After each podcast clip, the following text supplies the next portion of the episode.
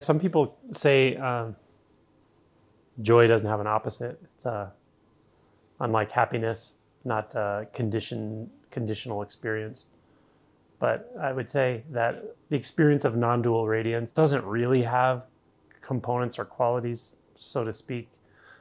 Um, but if if I were to say it does, I would say one of them is joy, perhaps like a, like innocence, joy, curiosity. But the overarching uh, experience, I would say, is surrender or release.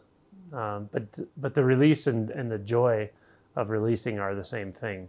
It can be surprising that from the paradigm of the the the sense of agency, we would think that joy would arise from having things a certain way, having things the way we want them, um, or even just feeling like we somehow own experience. But it turns out to be quite the opposite. There's the joy is in the the endless release from. Um, well, it's not even a release from something; it's just endless release.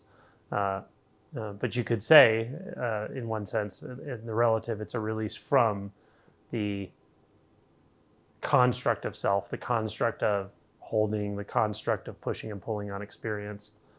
Um, and it is innately joyful, I would say, in my experience. I did an interview with uh, Jill Bolte Taylor, the one who did the TED Talk several years ago called A Stroke, My Stroke of Insight, about having a stroke and then experiencing a very profound non dual state for many years after. I think probably permanently for her.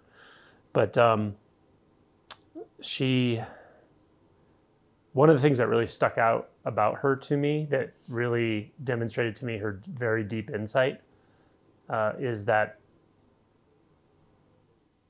she described how um, in one sense lucky we are how much she, she was really uh, displaying gratitude for the fact that we can feel at all that we can feel anything including the uncomfortable quote unquote uncomfortable emotions and so forth um, and there's a way of saying that that is sort of like um, a cover up.